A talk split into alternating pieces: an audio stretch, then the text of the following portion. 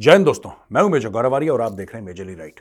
दोस्तों, किसान आ गए दिल्ली और दिल्ली के बॉर्डर्स पे और वहाँ पे पुलिस की बैरिकेडिंग है और किसान अंदर घुसने की कोशिश कर रहे हैं और कई सारी चीज़ें चल रही हैं। डेमोक्रेसी है, सबका अधिकार है, सबका अधिकार है प्रोटेस्ट करने का असेंबली का। तो ये जो किसान हैं, ये कुछ गलत नहीं कर रहे थे ठीक है, पुलिस रोक रही है क्योंकि पिछली बार काफ़ी गड़बड़ हुआ था। और मैं चाहता हूँ जो लोग हमें सुन रहे हैं, जो देख रहे हैं, वो इमेजेस देख सकते हैं, जो सुन रहे हैं उनको पता ही है किस तरीके से वो ट्रैक्टर चढ़ाया गया और तिरंगे को नीचे उतारा गया और झंडा ऊपर लगाया गया, दुनिया भर की चीज़ें तोड़ फोड़ हुई।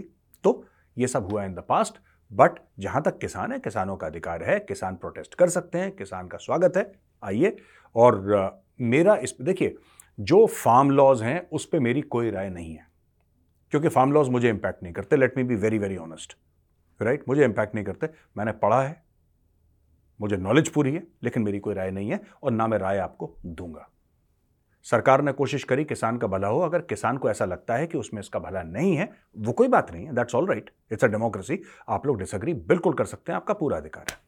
मैं अपने किसान भाइयों से हाथ जोड़ के दो तीन बातें पूछना चाहता हूँ।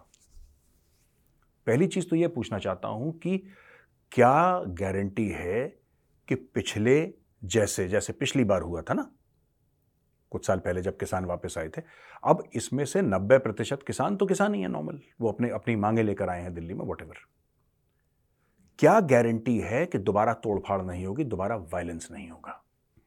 तो मैं किसान नेता जो भी हैं, मैं उन सबसे रिक्वेस्ट करना चाहता हूँ, मेरी आपसे एक विनती है, एक अनुरोध है आप लोगों से कि आपके बीच में जानबूझ के असामाजिक तत्व घुसे चले आते हैं, क्योंकि हज़ारों की भीड़ है। हज़ारों की भीड़ है और ज़ाहिर सी बात है कि आप लोगों को नहीं पता लगेगा। मैं ये बात मानता हूँ कि अगर सौ खालिस्तानी किसानों के बीच में घुस गए तो जो किसान नेता हैं हमारे किसान भाई हैं उनको ये बात आ, नहीं पता लगेगी कि कौन खालिस्तानी है।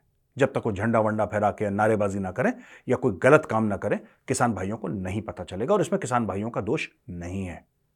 लेकिन मैं किसान भाइयों से फिर एक विनती करता हूँ फिर एक रिक्वेस्ट करता हूँ कि जब आपको पता लगे कि आपके बीच में खालिस्तानी है, मार मार के इन खालिस्तानियों को सुअर बनाना है, ये आपकी ज़िम्मेदारी है, पहली चीज़।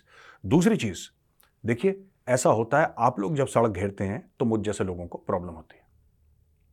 कल मेरी मदर को कहीं से जाना था, वो गाड़ी में बैठी थी, चालीस मिनट का रास्ता, तकरीबन तीन, साढ़े तीन घंटे उनको लगे। मुश्किल हुई। मैं सिर्फ़, देखिए, आपकी जो मांग है वो आपकी सरकार के बीच के है। मैं उसके बीच में कुछ नहीं बोल रहा। मैं ये नहीं बोल रहा कि किसान गलत हैं या सही हैं। That is not my business वो मेरा काम है ही नहीं। मैं एक आम नागरिक की तरह आपको एक अपील कर रहा हूँ, अपने किसान भाइयों से एक रिक्वेस्ट कर रहा हूँ। देखिए, ऐसा होता है। किसान अन्नदाता है, सब किसान की इज़्ज़त करते हैं। प्रॉब्लम कहाँ पे होती है कि जब घेराव होता है ऐसा, अब आपका एम क्या है घेराव का? आपका एम है, आपका लक्ष्य है कि जब हम घेराव करेंगे, सड़क रोकेंगे तो सरकार के ऊपर प्रेशर आएगा।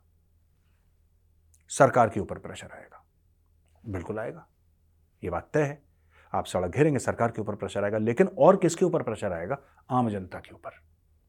और जब आम जनता के ऊपर प्रेशर आएगा, जब आम जनता के ऊपर प्रेशर आएगा तो फिर जनता क्या सोचेगी? चाहे आपकी मांग सही हो या गलत, में उधर जा ही नहीं रहा। वो आपकी मांग है, आपकी मांग है और मैं कोई नहीं होता किसान भाइयों की मांग के बीच में कुछ बोलने वाला कि आपकी मांग सही या गलत है। Again that is none of my business वो मेरा काम है ही नहीं। लेकिन अगर मुझ जैसे आम जो नागरिक हैं, जो आम शहरी हैं, अगर उनको दिक्कत होगी, पैंतालीस मिनट का रास्ता अगर तीन, साढ़े तीन घंटे हमें लग जाए, हम कहीं दूर से आ रहे हो, पूरा डीएनडी ब्लॉक देखिए बात यह ना, तब दिक्कत होगी। तब प्रॉब्लम होगी, तब इश्यूज़ होंगे। और पुलिस ने भी अगर वो बैरिकेड लगाए होंगे, वहाँ पे किसान ना भी हो पुलिस ने भी लगाया है, पुलिस वाले तो सच बोल देंगे, पुलिस वाले पुलिस वाले क्यों झूठ बोलेंगे? वो बोल देंगे, साहब, क्यों लगाया क्यों सड़क रोकी है? साहब, किसान अंदर घुसने की कोशिश कर रहे हमने यहाँ पे बैरिकेड लगाया। तो एक आम आदमी आपको ब्लेम करेगा कि इनका जब मन चाहता आते हैं, पूरी दिल्ली घेर लेते हैं, ये तो हमारी ज़िंदगी नर्क कर दी। तो मुझे ऐसा लगता है कि कोई और तरीका निकालना चाहिए कि आपका प्रोटेस्ट का जो अधिकार है संवैधानिक अधिकार है वो आपको किसी आ, किसी नेता ने नहीं दिया है वो भारत का संविधान देता है आपको आप ज़रूर करिए। लेकिन आम आदमी को परेशान करना वो कितना ठीक है ये आप सोच लीजिए। तीसरी चीज़ मैं कहना चाहता हूँ कि सिर्फ़ ये नहीं कि आप खालिस्तानियों को रोकें जो असामाजिक तत्व हैं जो आपके बीच में घुस जाते हैं और वो किसी भी रैली में घुस जाते हैं कोई भी फ़ायदा उठाने की कोशिश करता है उसका आपके पास क्या प्लान है? उसका क्या प्लान है आपके पास? ये किसान नेताओं से ये थोड़ा सा आप लोग जो किसान नेता हैं, जो बड़े हैं वहाँ पे, बुज़ुर्ग हैं, उनका सोचना काम है कि भैया, हम अलाउ नहीं करेंगे किसी पॉलिटिकल पार्टी को। किसी आप देखिए, अगर आप अपना एजिटेशन जो है, अगर आप अपना प्रोटेस्ट है, इसको आप ए पॉलिटिकल रखेंगे। अगर आप अपने प्रोटेस्ट को जो असामाजिक तत्व हैं, इनसे दूर रखेंगे पॉलिटिकल पार्टी से दूर रखेंगे, तब लोग ये कहेंगे कि अच्छा ठीक है, कोई बात नहीं, कम से कम ये ठीक ठाक से आराम से, शांतिपूर्वक अपना प्रोटेस्ट कर रहे हैं। अच्छा मैं कुछ और बताना चाहता हूँ आपको, ठीक है ना? जैसे कि गुरपतवंत सिंह पन्नू जो है, गुरपतवंत सिंह पन्नू ने धमकी दी है कि उसके बीच में घुस जाओ और मोदी की पॉलिटिक्स को किल कर दो। ये तो खुद अमेरिका में बैठे हुए सब खालिस्तानी ना यूजलेस हैं ये दो दो कौड़ी के लोग हैं राइट दो दो कौड़ी के खालिस्तानी, इनकी कोई औकात नहीं है। तो कोई कनाडा में झूठ बोल के बैठा हुआ है, कोई अमेरिका में झूठ बोल के बैठा हुआ है ये और वहाँ से अपनी राजनीति चलाते हैं क्योंकि इनको चंदा चाहिए, पैसे इकट्ठा करते हैं, ठीक है ना? लेकिन ऐसे ट्रैक्टर देखे गए हैं जिसमें भिंडरा वाले की फ़ोटो लगा रखी है लोगों ने। तो जितने भी किसान भाई हैं, मैं उनको पहले बता दूँ कि आपके अंदर खालिस्तानी एलिमेंट घुस चुके हैं। मैं आपको ये बता रहा हूँ, मैं आपको आज ये बता रहा हूँ, ना मैं किसानों के साथ हूँ, ना मैं किसानों के खिलाफ हूँ, राइट? मैं एक न्यूट्रल बंदा हूँ, मैं न्यूट्रल पर्सपेक्टिव से आपसे आज बात करना चाहता हूँ। आपके यहाँ ऐसे लोग घुस गए हैं। आज की तारीख में जिन्होंने भिंडरा वाले की फ़ोटो लगाई है राइट वो कल खालिस्तान के झंडे भी लगाएँगे। और फिर आम हिंदुस्तानी क्या सोचेगा, आप ये सोच लो जो पुलिस कार्रवाई करेगी वो छोड़ दो। पुलिस करेगी, नहीं करेगी, पुलिस का हेडेक है। उसमें भी मुझे कुछ नहीं कहना। लेकिन आप में से अगर पाँच परसेंट भी गलत निकले ना, आप में से पाँच परसेंट भी अगर खालिस्तानी निकले तो एक आम शहरी जिसका खेती बाड़ी से कोई लेना देना नहीं है, जिसको आपके बारे में नॉलेज नहीं है, वो क्या बोलेगा? वो क्या बोलेगा? वो यही बोलेगा कि यार ये तो खालिस्तानी है। जबकि आपका खालिस्तान से कोई लेना देना नहीं, आपको पता ही नहीं क्या चल रहा है खालिस्तान के बारे में। आप तो अपनी मांगे रखने आए हैं सरकार के सामने। आप अपनी मांगे रखने आए हैं, लेकिन अभी मैं आपको बता रहा हूँ, सचेत कर रहा हूँ, आपके बीच में ऐसे लोग आ चुके हैं जो खुलेआम भिंडरा वाला कौन था? भिंडरा वाला एक टेररिस्ट था। भिंडरा वाला एक आतंकवादी था, जो कि ऑपरेशन ब्लू स्टार में मारा गया राइट खालिस्तानियों ने हज़ारों हिंदुओं और सिखों का कत्ल करा है पंजाब में, हज़ारों, अस्सी के दशक में। हज़ारों की तादाद में काट दिए, लोगों को बस से उतारते थे, देखते थे उनका आइडेंटिटी कार्ड देखा कि हिंदू है या कोई ड्राइविंग लाइसेंस उस जमाने में आधार कार्ड तो होता नहीं था तो जो भी उनका आईडी कार्ड देखते थे वह ठा ठा ठा सड़क के, पूरी बस की बस निपटा दी, चालीस लोग निकाले, पता लगा तीस उसमें से मार दिए। ये बहुत आम था पंजाब में। ये वही मानसिकता है भिंडरा वाले की, जिसको कुछ लोग, पंजाब के फार्मर्स की बात मैं नहीं कर रहा, कुछ लोग लेकर आए हैं। मैं पंजाब के किसानों की भी इज़्ज़त करता हूँ, हरियाणा के किसानों की भी इज़्ज़त करता हूँ, और कहीं से वेस्टर्न यूपी से भी अगर कोई किसान गए होंगे, मैं उनकी भी रिस्पेक्ट करता हूँ। राइट मैं एक दो और बातें आपसे करना चाहता हूँ। और आम जो हमारे सब्सक्राइबर हैं, उनसे बात करना चाहता हूँ। ये जब भी भी किसान आंदोलन होता है, ये हर समय पंजाब और हरियाणा से ही क्यों होता है? और हिंदुस्तान में, भारत में 28 राज्य हैं। 28 ठीक है जी?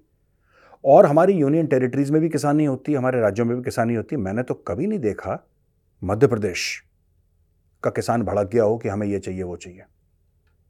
मैं सोच रहा हूँ, अगर मुझसे कोई गलती हो जाए तो मुझे माफ़ करना और आप मुझे ये समझ लेना कि हमसे छोटा है, हम इस छोटे बच्चे को एजुकेट कर रहे हैं। बच्चा समझ के, छोटा भाई समझ के माफ़ कर देना। मैं किसान भाइयों से पूछ रहा हूँ कि ये जब भी होता है, ये पंजाब और हरियाणा से ही क्यों होता है? और कहीं से नहीं होता। केरल का किसान है, केरल का किसान, तमिलनाडु का किसान, आंध्र प्रदेश का किसान, तेलंगाना का किसान, कर्नाटक का किसान, मिजोरम का किसान, राजस्थान का किसान, मध्य प्रदेश का किसान और ज़्यादातर इवन उत्तर प्रदेश, अगर आप वेस्ट यूपी को निकालते हैं, ज़्यादातर यूपी का बिहार का हर जगह किसानी होती है। लक्षद्वीप में किसानी हो रही है। किसान तो हर जगह है। त्रिपुरा में, गुजरात में किसान कहाँ नहीं है? पर यह जब भी होता है यह हर समय दो जगह से क्यों होता है? ऐसा क्यों है कि सिर्फ़ दो जगह से प्रोटेस्ट होती है? अब मैं आपको यह बताना चाहता हूँ कि कौन कौन से राज्य में ये 2023 के आंकड़े हैं और ये सरकारी वेबसाइट से ले रखे हैं मैंने। मैं आपको पढ़ के बताता हूँ। जो हमें सुन रहे हैं, वो मेरी आवाज़ सुन लें, जो हमें देख रहे हैं, वो स्क्रीन पे देख सकते हैं। India budget dot gov dot in ये वेबसाइट है। India budget dot gov dot in सरकारी वेबसाइट है because dot G O V dot in लिखा है तो ज़ाहिर सी बात है, सरकारी डाटा है ये। चावल सबसे ज़्यादा कहाँ पे उगता है? चावल सबसे ज़्यादा उगता है वेस्ट बंगाल में। सोलह दशमलव सात छ मिलियन टन। ये 2023 के आंकड़े हैं। सोलह दशमलव सात छ मिलियन टन चावल West Bengal, number one. Number two, Uttar Pradesh, पंद्रह दशमलव दो सात million ton. Uttar Pradesh, number two पे। नंबर थ्री पे पंजाब, बारह दशमलव आठ नौ मिलियन टन। बारह दशमलव आठ नौ मिलियन टन चावल। चावल में नंबर वन है वेस्ट बंगाल, नंबर टू है उत्तर प्रदेश, नंबर थ्री है पंजाब। अब हम आते हैं गेहूँ में, जो ज़्यादातर लोग रोटियाँ खाते हैं। कई लोग चावल खाते हैं, कई लोग रोटियाँ खाते हैं। यानी कि गेहूँ गेहूँ के उत्पादन में कौन सा state number one number one है उत्तर प्रदेश। उत्तर प्रदेश का जो वीट उत्तर प्रदेश जो गेहूँ पैदा करता है वो है तैंतीस दशमलव नौ पाँच मिलियन टन तैंतीस दशमलव नौ पाँच मिलियन टन नंबर टू पे आता है मध्य प्रदेश। मध्य प्रदेश पैदा करता है बाईस दशमलव चार दो मिलियन टन और नंबर तीन पंजाब। पंजाब पैदा करता है चौदह दशमलव आठ दो मिलियन टन। ठीक है जी? अब आते हैं शुगर केन पे, यानी कि गन्ना। गन्ना नंबर वन पे पैदा करता है उत्तर प्रदेश, एक सौ सतहत्तर दशमलव चार तीन मिलियन टन। महाराष्ट्र, एक सौ दस दशमलव पाँच चार मिलियन टन। और कर्नाटक, इकसठ दशमलव एक पाँच मिलियन टन। ठीक है जी? अब आपने देख लिया कि चावल कौन ज़्यादा पैदा करता है, गेहूँ ज़्यादा कौन पैदा करता है शुगर केन कौन, और ये पूरा आप गवर्नमेंट की वेबसाइट पे जाके देख सकते हैं, कोई और वेबसाइट पे भी आप जाके खुद अपनी रिसर्च कर सकते हैं। मेरा सिर्फ़ एक छोटी सी रिक्वेस्ट है। और मैं किसान भाइयों से पूछना चाहता हूँ, वो किसान भाई जो पंजाब और हरियाणा के नहीं हैं। पंजाब और हरियाणा के भी किसान भाई हमारे भाई हैं, लेकिन और कोई देश के, मध्य प्रदेश के, महाराष्ट्र के, कर्नाटक के, तमिलनाडु के, और जगह के जो किसान भाई हैं, मैं उनसे पूछना चाहता हूँ एक सवाल। सभी सभी कोई भी जवाब दे सकता है। किसान है कौन? किसान है कौन? क्योंकि मुझे यह बात, मुझे कंफ्यूजन है थोड़ा सा। क्योंकि जो ज़मीन का मालिक है, वो किसान है। जो ज़मीन जिसके नाम पे है, जिसके नाम पे चढ़ी है ज़मीन, या जिसको बाप दादा से मिली है विरासत में ज़मीन, क्या वो वो किसान है? या वो किसान है जो मजदूरी करता है? क्योंकि कई समय पर ऐसा होता है, कई जगह ये अलग अलग चीज़ें होती हैं। जो किसान है वो अपने घर पे बैठता है, वहीं पे रहता है। और बाहर से यूपी या बिहार से लेबर आते हैं वहाँ पे, पंजाब में तो बहुत होता है ये। पंजाब में हर एक फार्म पे आपको यूपी और बिहार के लेबर मिल जाएँगे, जो मेहनत मशक्कत करते हैं, जो सवेरे सवेरे चले जाते हैं, रात तक काम करते हैं। ये यूपी और बिहार वाले लोग हैं, ज़्यादातर पंजाब में मैं हर हर एक फार्म की बात नहीं कर रहा, पर बड़े खेतों में आपको यूपी, बिहार के लोग मिल जाएँगे। वो जाते हैं, पंजाब में काम करते हैं। तो किसान कौन है? क्या किसान वो है जिसके नाम पे ज़मीन है? जो ज़मींदार है या किसान वो है जो ज़मीन को एक्चुअली खोदता है, मजदूरी करता है, या किसान वो है? जो अधिये पे या बटाई पे, आप पता नहीं आपके क्षेत्र पे अधिया बोलते हैं, बटाई बोलते हैं आई डोंट नो पर अधिये पे या बटाई पे उसको लेता है। क्या वो किसान है? या वो किसान है जो अपनी ज़मीन अधिये और बटाई पे दे के शहर में जाके रह रहा होता है? वो किसान है। किसान वो है जो किसान से उसका सामान एक खास रेट पे खरीद के उसको गोडाउन में रखता है, या किसान वो है जो बड़ी बड़ी मंडियों पे शहर में उसका सामान लेकर आता है, किसान वो है जो आपको और हमें सामान बेचता है। क्योंकि जिस खेत का आटा मैं खाता हूँ, मैंने तो खेत कभी देखा नहीं है। अगर मुझसे कोई पूछे कि सामान कहाँ से आता है खाने का आपके घर में तो मैं तो बोलूँगा जनरल स्टोर से आता है, क्योंकि मुझे नहीं पता ना। क्योंकि यानी कि एक सामान को अगर एक किलो गेहूँ है उसको पाँच बार बीच में या चार बार बीच में खरीदा और बेचा जाता है, खरीदा और बेचा जाता है। और इस पूरे इकोसिस्टम को हम किसानी कहते हैं। इस पूरे इकोसिस्टम को। अगर आप कहते हैं कि किसान सिर्फ़ वही है जो खेत जोतता है, जो खेत में पानी डालता है, जो कटाई बुआई करता है, सिर्फ़ वही किसान है तो फिर आपने उसका क्या करा? आपने उसको हक दिया। आपने उसको ज़मीन दी। आपने दी उसको ज़मीन। आपने नहीं दी उसको ज़मीन। क्योंकि कई केसेस में वो लैंड का मालिक है ही नहीं, वो ज़मींदार है ही नहीं, उसके पास, वो ज़मीन का मालिक है ही नहीं, वो बाहर से आता है और वो किसानी करता है। तो ये बड़ा कॉम्प्लिकेटेड इशू है, ये बड़ा पॉलिटिकल इशू है, मैं इस पर बीच में नहीं पढ़ना चाहता, मेरी सिर्फ़ ये रिक्वेस्ट है, दोबारा बोल रहा हूँ कि ये जो असामाजिक तत्व हैं, जो बीच में क्रिमिनल एलिमेंट्स हैं, जो खालिस्तानी हैं, इनको दूर रखिए, इससे कुछ नहीं होगा, किसान भाइयों का नाम खराब होगा। सिर्फ़ इतनी सी बात मैं कहना चाहता हूँ